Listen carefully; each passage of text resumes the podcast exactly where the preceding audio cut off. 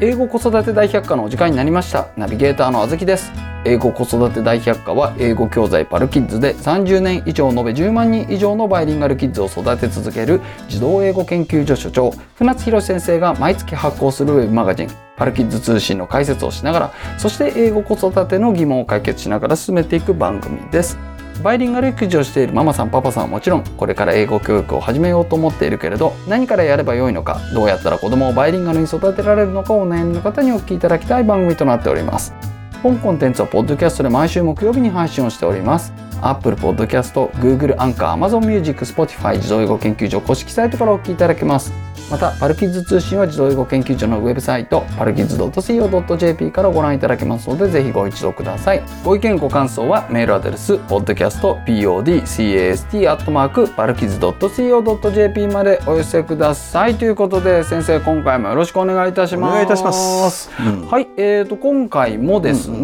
うんパルキッズ通信ですよ皆さん幼児期の読み聞かせと学齢期の小長いとかさ、中期の 難しいとかさ、タイトル読ませてくださ読いみよ切んないと かさ、読解力と各教科の関係からということなんですけれども、まあまあ皆さんねなかなか大変だぞと、うんえーこれは何だとどういうことだというねデスマスで読めないんだから、デュアルだったら読めんだろ。何ですかねそんなことですかねだって本ってあのね、あずきさ、なんい何くでよす。か、はい、俺のね、この文文体が嫌いな人がいるのよ。どういうことですか、は俺喋るように書くじゃんか。あはあはあうはん。で喋るように書くのが嫌いな人がいるのよ。あ、うんアカデミアな人たちがいるんだよ。あその人たちに向けて今回書いた。喋る口調が嫌だったら、デスマスじゃなくてデュアルで書いちゃうってわけじゃないんだよい。やいやアカデミアを向いて書かずに、うん我々を向いて書いてくださいよ。いやアカデミーは向いてないだから、はいその何普通の一般の読者の皆様方の中でも、はい、えーアカデミックな知的格闘力をお持ちの方がたくさんいらっしゃって、はあそういう人たちが多分、えっと僕のこの語り口調が苦手だっておっしゃるわけなんではじゃあその人たちの得意なデュアル調で書いたあ、わわけじゃない、まあいずれにせよね2回繰り返 したね引き続き読書の秋なん で、はいあの頑張って読んでいきまみんしょなう。読もうぜ、うん、これだって書くの結構時間かかったんだから、うん、ちゃんと引用までつけてんだから最後にあそうですね。引用先もみんな参照してよそうですね。 ぜひにご参照くださはいいということで、はいえー、と前回はとどちらかというと背景的なお話でしたよね。うん、超一プロブレムだとか、そうだね。あとは、まあ、えー学力低下と二極化だよ。そうです9歳あるいはで10歳の壁っていうところですその根本ね。原因がやっぱ国語力。はいまあ、言ったら読読解力,、解力だけど読解力っていうのはなんだよ一体全体。そうですでさらにはその読解力を上げるためにはどういうふうにしていけばよいのかっていうことをん今回はそうね先生に解説していただこうということではいよろしくお願いしますということなんですけれども解決するよ。解決でてかそうねですねこれあのねす最近ねいろいろあるんだけども読解力にテーマ当ててるその学習塾とかいろいろ教育機関増えてんだよ。おーありますよねうんはいただ読解力って言ってんだよ。うんうんうんうん読解力って漠然としてんだよ。あーだから我々も20年ぐらい前え30年ぐらい前から読解力って言ってますかうん。うんだけどさななんで聴解力じゃないのうんなんで理解力じゃないの、うん聴解力っていうと、会話ので使われる語彙しか出てこないような感じがするじゃないですか。えっとねはい読解と聴解の違いはいまあつうか読むと読むのと聞くのとの違いっていうのはおそらく聞くっていうのは時間が過ぎれば終わってしまうんだよ、はつまいり理解していようがしていまいがはい。時間とともに音っていうのは消えていくからああそ音りっゃていうそうでのすは本当よ。儚い存在で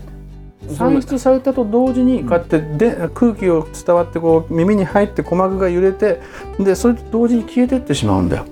儚い存在なんだよ、皆さんの中でも音声編集したことある方いらっしゃったらねうんあれですけれども波形がねうんに時間っていうものがあるじゃないですか。そうですだからそのすい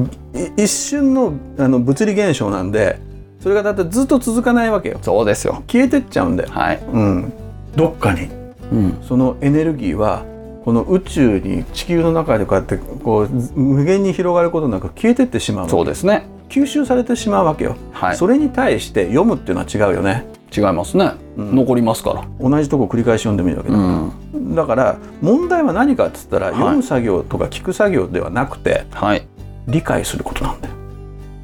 まあはいうん、でその理解するっていうことを厳密に語らずして読解力を語るべからず。ああなるほどつまりは先生はその読解力の中に理理解力っていうのがうん入ってますよと、そうでまずその理解力っていうものを理解しようっていう、そうはいで理解力っていうのは何なのかっていうのが分かんないまま、はいえっと、理解力と読む力はいをくっつけた読解力の正体なんか分かるわけないよね。そうですねでそれが国語の基礎だっつっても、うんなんだってことだよね。はいでこれを理解するためには重要なとこなんだけども、はい読解力を理解するためにはワーキングメモリーっていう考え方と切って話すことができないんだよ。おーだから皆さん読者の皆さんいいですか読解力を語ってる輩がいてその人がうんワーキングメモリーって言ったら、おおこの人はまともなことを申してるなとほーいうふうに判断していいけれどもそうじゃなくて、読解力が基本ですみたいなことだけで言い放ってるところはちょっとね、よく読んでね皆さんも、の読解力が問われてるところなんでおーはいわかりましたあれれれれれ いやいやいやありますよ読解力、うんはあいるよねありますありでます聴解力もあるいやもうもちろんもう耳がもうなんかもう暖房みたいになってますよそうだよね じゃあ行くぞ、はい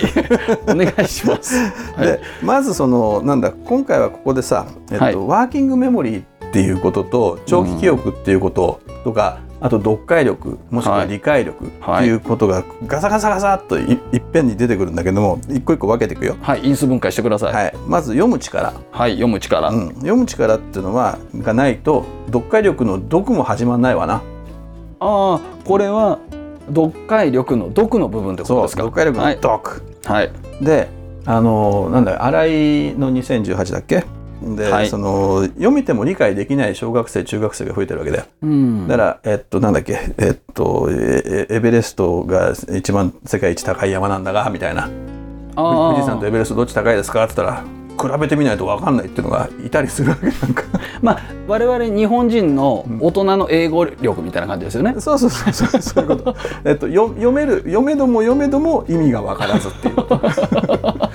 そうそういうことだね。はい、うん、だからそのただ読める力っていうのはとっても重要なんだよ。はいでこの読めるっていうのがなんだろうな、えーっと読め読むだけの能力っていうのを身につけなくちゃいけないまず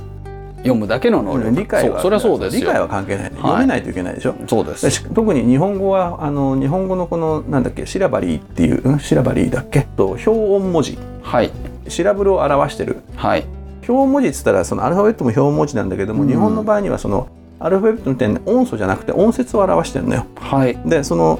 ひひらがなっていうのでこうひらがなとかカタカナ、まあ、要するにカナだよね、うんを読め読めるところから始まるんだけども、はいそこには意味はないわけようんそうですねそう意味はないのようんでそれがいくつか固まるとようやく意味をなすんだよはいただ日本語の場合にはすごいややこしいのがアクセントっていうのがあってうんで読む時に「橋をつかむ」みたいなことになった時に「橋をつかむ」っつったら今あずきさん頭の中に何が浮かんだ僕はチョップスティックスを、えー、掴むっていう橋をつかむだとあになるとエッジをなんかこう掴むみたいな、橋をつかむだと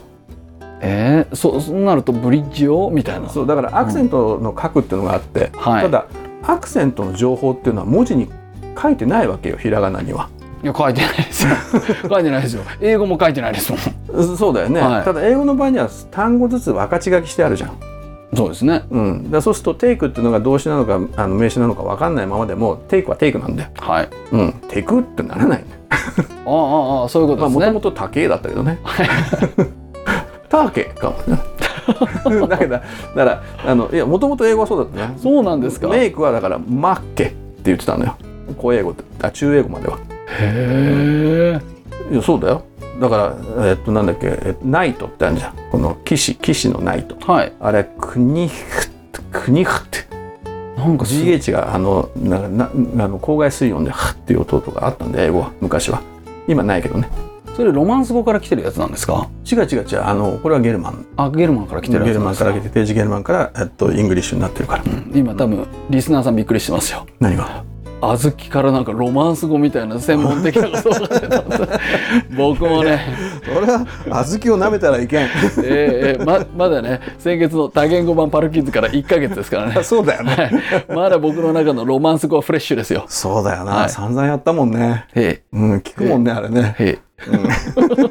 はいすいませえん。ごめんごめん、はいそれでだから、えっと、読むっていうのに対してその文字と音要するに音を、えー記号にするわけだよね、はい。えー一生残るように生涯残るように、うんうんうん音ってのはだからさっき言ったように儚く消えてしまうじゃんそれをこうやってエンクレーブするんだよそれがはい文字なわけなんだよ、それはわかりま。ですその文字を今度は文字から今度それを音に戻すのよそうですねで。それを音韻符号化っていうのよはいはいはい。音を見た時にそこから文字をこうやって音韻符号化をっていうファンファンクション機能を通して、えー音声を再現するはいでこれが読むという作業はい。うん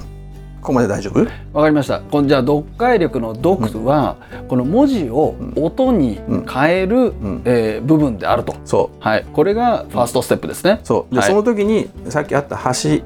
橋」みたいなことで、はい。えっと「橋」っていう歴史コンも参照にしに行ってんのよ、あであそうですね。え3つあるぜアはクセントによって違うぜみたいなこともやってんのよ同時に、い。そうですね。同時にやっていかないそとうそこでアクセントが決まらないですもんね。うんでそれでその後に何するのかって読み進めることによって「橋を」ってなった時に「橋を」なのか「橋を」なのか「橋を」なのかっていうのを決めなくちゃいけないんだようんでその後に「渡る」ってなったら「あこれは一休さんでいうとこのどっちかな」とか「渡る」まで来ると橋を渡るのと橋を渡るのとこの2つになるわけよ。じゃあ橋を通りましょううん。ってなってくると橋を通りましょうってのはないよね橋を通りましょ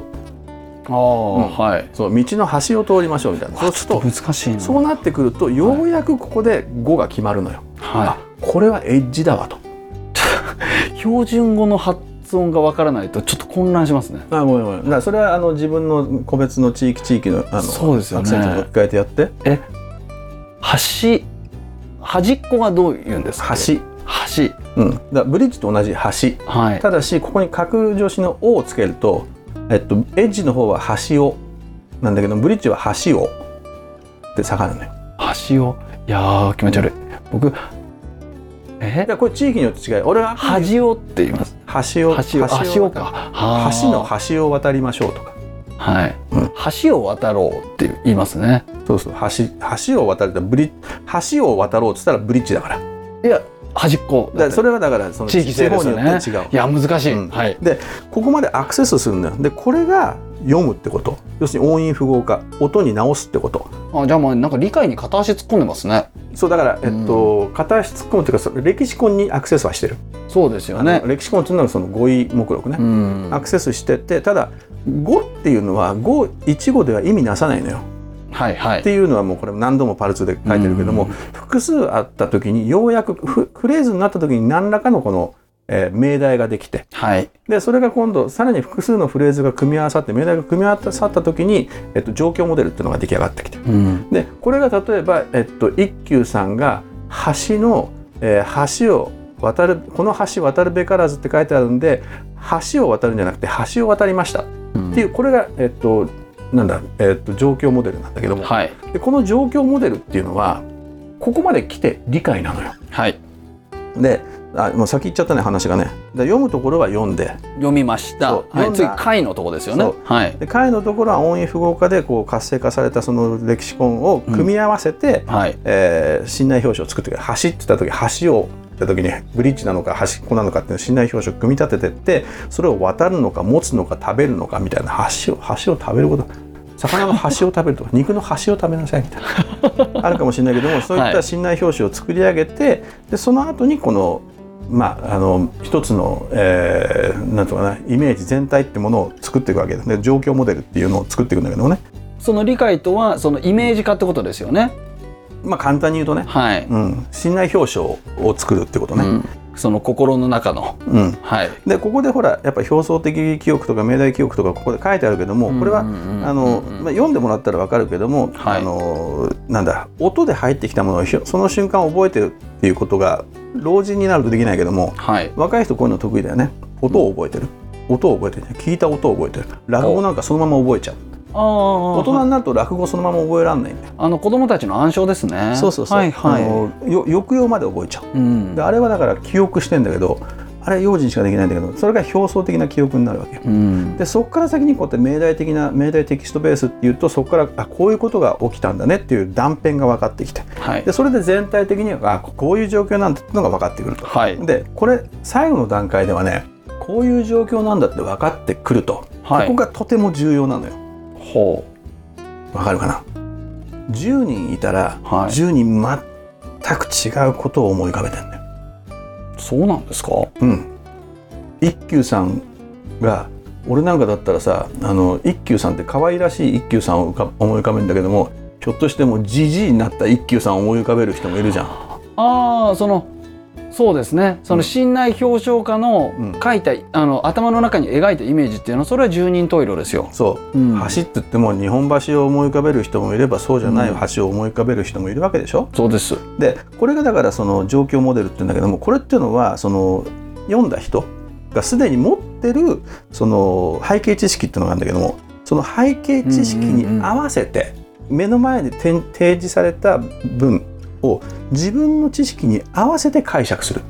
なるほど。うん、そりゃそうです。だよね。はい。そうだから、えーっと国境の長いトンネルを抜けるとそこが雪国だったって言った時に住人全く違う景色を思い浮かべてるそりゃそうですよ。うんやっぱり近くのね見たことあるトンネルが出てくるでしょうし。っていうことを理解しないといけないんだよ。はいその上でだよはい。何が重要になってくるかっつったら語彙って重要じゃないまあそりゃそうですよね。要するに、うん。えーっとまあ川端ねまのははそれをこうやってみ読んだ時に越後湯沢っていう駅を知っていればもしくはあの土樽の景色を知っていればおそらく彼が見たのと同じ景色が思い浮かぶよね、うんもしくはかなり近い絵がそうじゃない人は全く別のものを思い浮かべてるかもしれないじゃんってことは知るってことがその文を読むって時には書いた人の知識になるべく近いものを持っていれば持っているほど正しく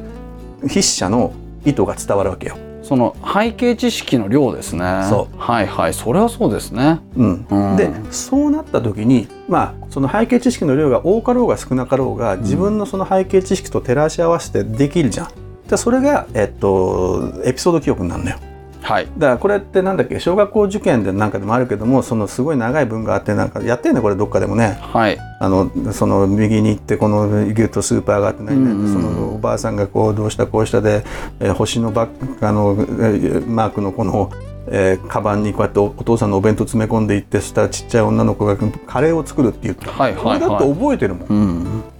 うんつまりこれってもうエピソード記憶としてはいずっと記憶に残ってるのよ、はい。でそこまでやるっていうのが理解なんで、はははははうん、は。わかりました。すごいこと言ってんだけどいやいや。あの ねはい。だから理解できないのと本当に理解のレベルっていうのは人によって違うんだけども、なるべく厳密精密にその筆者もしくはそこに書いてあるもの、はいもしくは書いてないことすら理解するっああ行間すら理解するはいてはいいうようなものを含めて読解力、まあ、もしくは理解力っていうんだよね。ああじゃあ、うんえっとちょっとここまで整理するとまず読解力に必要なのは文字を音にするっていうことじゃないですか、そううんで音にしたものを今度は理解しなきゃいけないと、うん、でじゃあ理解するっていうことにおいてその信頼表彰化ですかそうこれができなきゃダメだよっていう、うんじゃあ読めて信頼表彰化できれば、うんこれ読解力 OK みたいなことですか、まあ、だからその語彙が豊かであればより精密になるしね、ん理解の幅が。はいでもし理解できてないところがあったらみんなどうする理解できてないところがあっそたう例えば小説読んでて理解できない節があったとするじゃん。っはいてことはその語を知らないとかその場所が全く思い浮かばん思い浮かべることができなかった場合には何が起きる、いスキップしますスキップするんでしょ、はい小説だったらスキップしていいんだよ娯楽だから、はい教科書だったら教科書だったらちょっと困っちゃいますねそう先生に聞きます先生に聞いて理解できなかったらどうするどうすりゃいいんですか諦める暗記するしかないんだよあ暗記とは諦めることなんですか暗記っていうのは理解することが叶わなかった人間の最終的に残されたラストリゾートってやつだよね、はいうん、そういうことですか暗記っていうのは最もなんだろうな、しえー脳に負荷をかけるうん脳に負荷をかける定時の作業うんうんうんせっかく人間っていうのはそのなんだろうなこの概念化ができて抽象化ができてでその状況モデルまで作れるだけの能力を与えられているにもかかわらず語彙を豊かにしないことによって理解ができないと。はいで、えーっとそのなんで状況モデルが作れないとエピソード記憶ができない人間がしょうがないから暗記するしかないのよ。なるほどうん、そうですねそう、でその暗記に逃げてる人たちが結構多いんだよね。はていうか今逆に言うとその暗記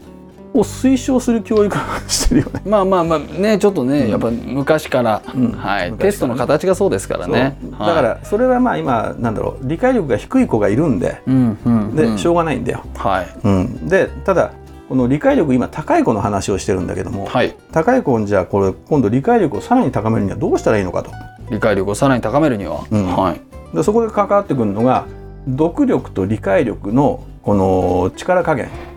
はいうん、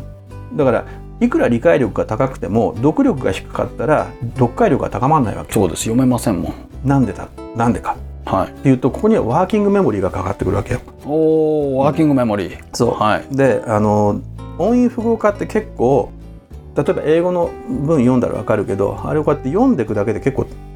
まあ、初初期のうちは大変だよね。そうです自動化できたらスラスラ読めるよ。はい、で自動化できたらスラスラ読めるからあとはその理解するところうん信頼表彰化なりその状況モデル作ることに専念すればいいんだけどもはい、それが読めない時うんうん、例えば知らない語が出てきたり、はいするとそれがピタリと止まるよね。止まりますうん、ってことはそのよスラスラ読めるっていう読力があってそれが自動的になされていればそのそこにワーキングメモリーは割かれないからあーなるほどそういうことですか、うんはいはいはい分かった、わかりましたうん、はいつまりこれトレードオフになってるのよ読力と、えー理解力っていうのはだかはいら読力がもうほとんどワーキングメモリーを使わなければ理解に専念できるのよあそう、まあ、高い理解力があれあばはいさらにすごい理解ができるのよなるほどなるほど読力の部分っていうのは確かにこの技術でもって、うんいくらでも早くなりそうですもんねそうはいそうなんだよ。で問題はそのトレードオフされる今度はその場合のね読力の方に力が割けない場合っていうのがあるんだよ。それは何かっつったら理解力が伴えない場合ほうほうほうほう理解力が未熟であればはい要するにえあの聞いてわかる、聞いてわかるはいああはいここであればはい読むことに集中できんじゃん。英語英語のケース考えてはい英語を聞いてわかる子だったらあの読むことに集中できるよね例えば日本人の子供たちが日本語聞いてわかるよね、その子たちは読む時は読む練習だけすればいいよねはいでそうすると語彙に歴史語にアクセスしてる間にそのか書くうアクセント書くとかを見つけて正しい再生ができるわけはい、そのそもそもアクセント記号とか工程のピッチとかついてないうんうんテキストから工程のピッチをつけて再現できるわけだよはいすごいことなんだよこれ、うんでそれは何かって言ったらその理解力がある子ができるのはい理解力ない子はそれできないのうーよ。んそうですねうん、だから豊かな語彙があってスラスラ読めて、はそれいで理解力が高いという子が読んでヒュッと理解できるあであそういう子たちは読むのが苦じゃないからどんどん読むのよそりゃそうですよねでしょうん、だって読んでる世界と聞いてる世界が同じなのよ、うんうんはあちなみに先生、まあ、読解力をうん上げていくという段になった場合は、うん、やっぱりその読力と理解力を分けて育てていくべきですよね。そうね、はい。うん、でだから あのこれもそうだけど、えーこれもなんかこ今回も書いてあるけど研究にあったけども、幼稚園の時の読み聞かせの量あ読っみていう聞のかがせ小の。学校になってからの、えー、と理解力語彙力に、えーうんとの性の、えー相関があるみたいなどことどっかで書いてるああ幼稚園時点までの確定家庭における読書環境が小学校低学年の語彙力や文章力との、えーと性の相関を持つと、はい。上田2017ってやつですそね。はい、うん、で、えーまた幼稚園児の時に多く読み聞かせを受けた子は小4時点で文章力理解力が高くなるこれ今からな、っうん。ていうのがあるわけよつまり何かっつったら幼児期の読み聞かせはい。これが理解力を高めるおお。で同時に読力を育てるということをしていけばワーキングメモリーを本当にあんまり使わなくて済むから、うんあそうするとそのなんだろうな読んで理解するの上のさらにそのよあの読むっていうとさ字面だけ読んでる人もい,、うんうんうんいて表面的なことばっかし読んでる人もいるけども筆者っていうのは行間にいろいろ思いを込めてんだよ。はいでえなんでここでこれ書いたんだろうっていうとこまで思いを馳せるためにはワーキングメモリーに空きが必要なんだよ。はいうん、だから、えー読力と理解力が自動化されてて豊かな読力理解力があって、えーっとまあ、性能の高い読力があればそしたら行間を読むっていうもっと深い読みができるようになるんだよ。うーんあこれって、そうでだから理科の教科書に出てもあれこれってあれと同じだねうんっていうのが分かるようになるね、はいじゃない人はもう読んで理解するのに精一杯ああこれちょっとうん英語で話していいですかどうぞ、パルキッズジュニアとかで、うんよくね保護者さんからねご連絡いただいてううちの子なんかこれ読んでるは読んでるんですけど、うん全然分かってないんですよんうん、でなるとうんこの場合だとう、んもう読むってことはうん理解もしなきゃいけないってそのそのあたりがうん保護者さんの中ではぐっちゃぐっちゃになってるんだけれども、その子は今もしかしたら読力うん音韻符号化の技術を高めてるのかもしれないって思ったらそれでいいんだよ全然 OK ですよね。そううんだね、なんかね読解力みたいなね2つも3つも4つも5つもあるような概念をガチャガチャガラガラポンってやったような語が悪い、うんうんううんうん分けようよ分けましょ分けることが科学だよう、うん、分けましょうおー分けることが科学でしょはいいいですよあとは数えること 比べることあそうですね、そうですねそうであのねあのこここまで来てじゃあ最最終的にじゃあ読めばいい読解力を身につけた後にどうすればいいのかはいってことなんだけどもあのねこっから先も問題なんだけどまあ幼稚園のと自分は読み聞かせ小学生になってからでも読み聞かせでいいです、はいあの要するに、えっと、読むっていうところに、えーワーキングメモリーを割かない状態で理解に専念できる状況が一番いい、うんうんうんつまりオーディブルそういうことですね。まあまあオーディブル、まあ親御さんが読むのもね大変でしょうから。オーディブル使えばいい、はいはいはい。まあ、だからそういうあのプラットフォーム使えばいい、うんうんでそれで子供にはどんどんどんどん理解力を高めていくとはい。それと同時に読む練習をするそうですね。読むその読力を上げるのは読力を上げる方でやると。とはい。でそれが分かってくると何が起きるかって言ったら「いやー東京砂漠だね」って5歳児が言うと「あんたどこでそんなこと覚えたの?」どこで覚えたんですかそんなの。 言ったことないもんコンクリートジャングルだねいやみたい本当だなんだろうそれとかさ思うよねあとなんだっけえっとまあ温泉酸泉酸性水の出る温泉な。はいに行ってさこうそこでなんだおかゆ、はい朝ごはんにおかゆを温泉水でおかゆを作ってもらったはい酸性水なんだよはい炭酸泉なんだけどはい。でそれでそこに醤油をかけるとおかゆだよおかゆにただ単に醤油をペロッと垂らすとなんか卵かけご飯の香りがするってああ。言われてやったのよ俺はいそしたら「あれ確かに卵かけご飯の香りがするわ」ってでうちのせがれも行ったことあるところではい。うちも家族で何度か行ってるからはい、じゃあまたで行きましょうって話になってうん、でその話をしたらさ「それはそうだよ」っうて、んもう5歳だよ、それはそうだよ。うんはい。だって卵とかゆで卵って硫黄の匂いがするじゃんっほうほうほうほうほう。てことは硫黄の匂いがするってことはそこに醤油を入れると卵の匂いに還元されるうん。正論ですね。マジっすかだからつまり彼の中では、はいその状況モデルが出来上がってるのようん。しかも硫黄とかすごい抽象的なものまで出てくる、はいはい。硫黄って何みた いなどこ俺もいまだに硫黄ってなんだか分かんないけどまあ元素だねっていうぐらいでさ、ですよね。うん、はだからそういうこともできるようになるわけよ、い。いろいろなそのなんだ知識を入れる、ろなるほど。ね、語彙を豊かにするでそれはえっとなんだっけ幼児教室プログラムを使ってとにかく語彙を豊かにするうんうんう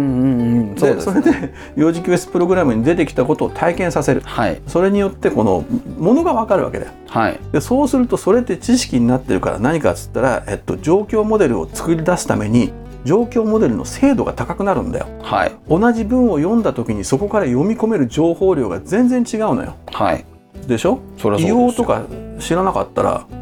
今の話聞いてもなんか大人が話してるなって感じじゃないそうですね。何のね、何ずななおおかゆの何がおかゆに醤油かけた話みたいなだかはいらそれが卵のに香りがするとかっていうのは分かんないわけよはい。い言ってることすら、はいだけど俺硫黄なんて一言も言ってないのにうん硫黄まで出てくるわけ、うんつまりそれは何かっつったら語彙なんだよはいだからまず読解力今回まあ読解力云々っていう話から、まあ、学力低下学力二極化から学力低下っていうっていう話から、ではい最終的にはそれを読解力に還元しようっていうはい話だったんだけども読解力っていうのをさらに見ていくとやはり読力理解力その中でも最初にやるのは読力じゃなくて理解力はいで理解力のためにはまずは語彙はい語彙を豊かにして理解あのなんだ歴史根へのアクセス歴豊富な歴史根があることによってえー命題モデルが作りやすくなり状況モデルが作りやすくなりそれで理解力が深まってくるいやー見事にまとまりましたよいいっすか先い生いっすかあ先生いやこれでね、うんまあ、ここまで聞くと、うんよく言われるじゃないですか巷で、うんその読書しなきゃ読書しなきゃ、ううんちの子に読書させなきゃ、うんえー読書しましょう読書読書読書って言うじゃないですか、読書って一言で言うとそなんか読書をやると、うんいろんな力が上がるなーっていううんふわっとした感じがするんですけれどももうちょっとやっぱ細かくねうそこなんだよだかやらってさいきましょうってこと読ですね。読書っつってもさすごい本読む子がいるんだよはい、小説ばっかり読んでる子、うんうんうんうんあれはちょっとねあれダメね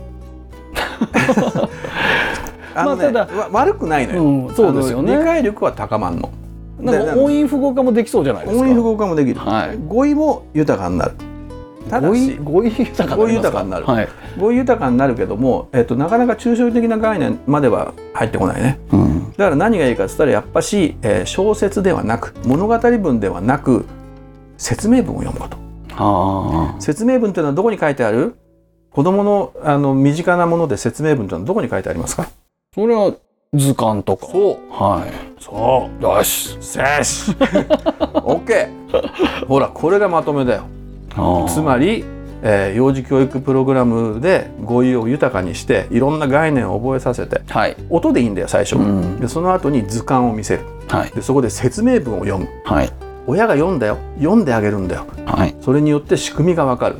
何でもいいんだよ月の仕組みでも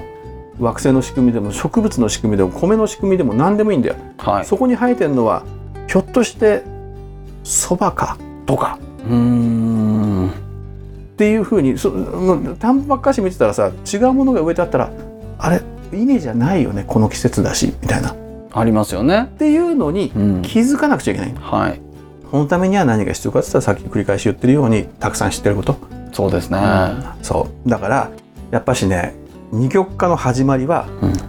言ったら今回読解力に還元したけどもっと言うと語彙インプット。インプットあインプット二極化の始まりはインプット。そう、はい乏しいインプットか豊かなインプットかうんそこから始まって豊かなインプットしてる親がたくさん読んであげな読み聞かせ。くわ ーしかも説明文そうそれで物語はえっとオーディブルに任せて、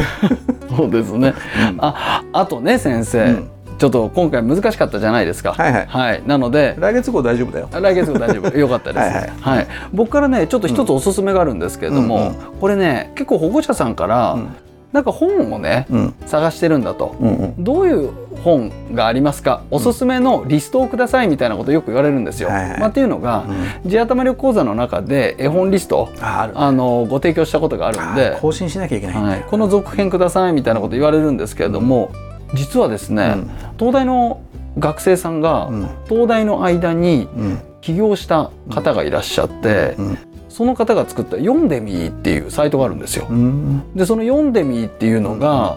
その子ぴったりのうん絵本をどんどんどんどん紹介してくれるっていう、 AI だそうサービスがあってああいいわそう、うん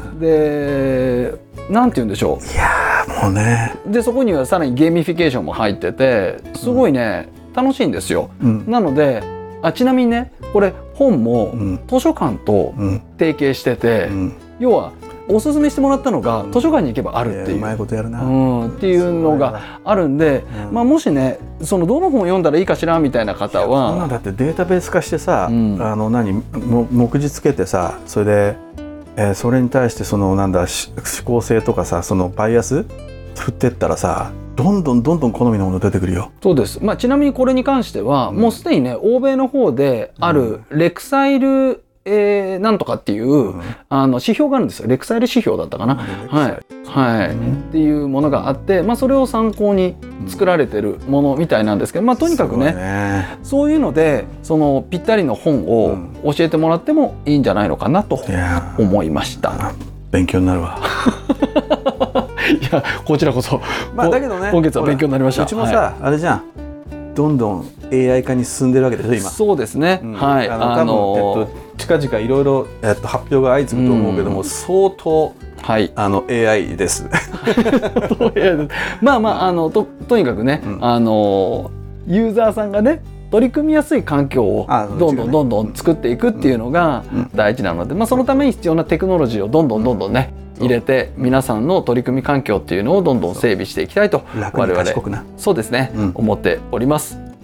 英語子育て大百科はポッドキャストで毎週木曜日に配信をしております Apple Podcast、Google アンカー、Amazon Music、Spotify 自動英語研究所公式サイトからお聞きいただけますぜひサブスク登録をして毎回お聞きいただけますと幸いですまたパルキッズ通信は自動英語研究所のウェブサイトパルキッズ .co.jp からご覧いただけますのでぜひご一読ください船津先生の著書子供の英語超効率勉強法換気出版から出版されておりますこちらも英語子育ての参考になりますのでぜひご一読くださいご意見ご感想はメールアドレス podcastpodcast.parkids.co.jp までお寄せくださいではまた次回ありがとうございましたバイバイ。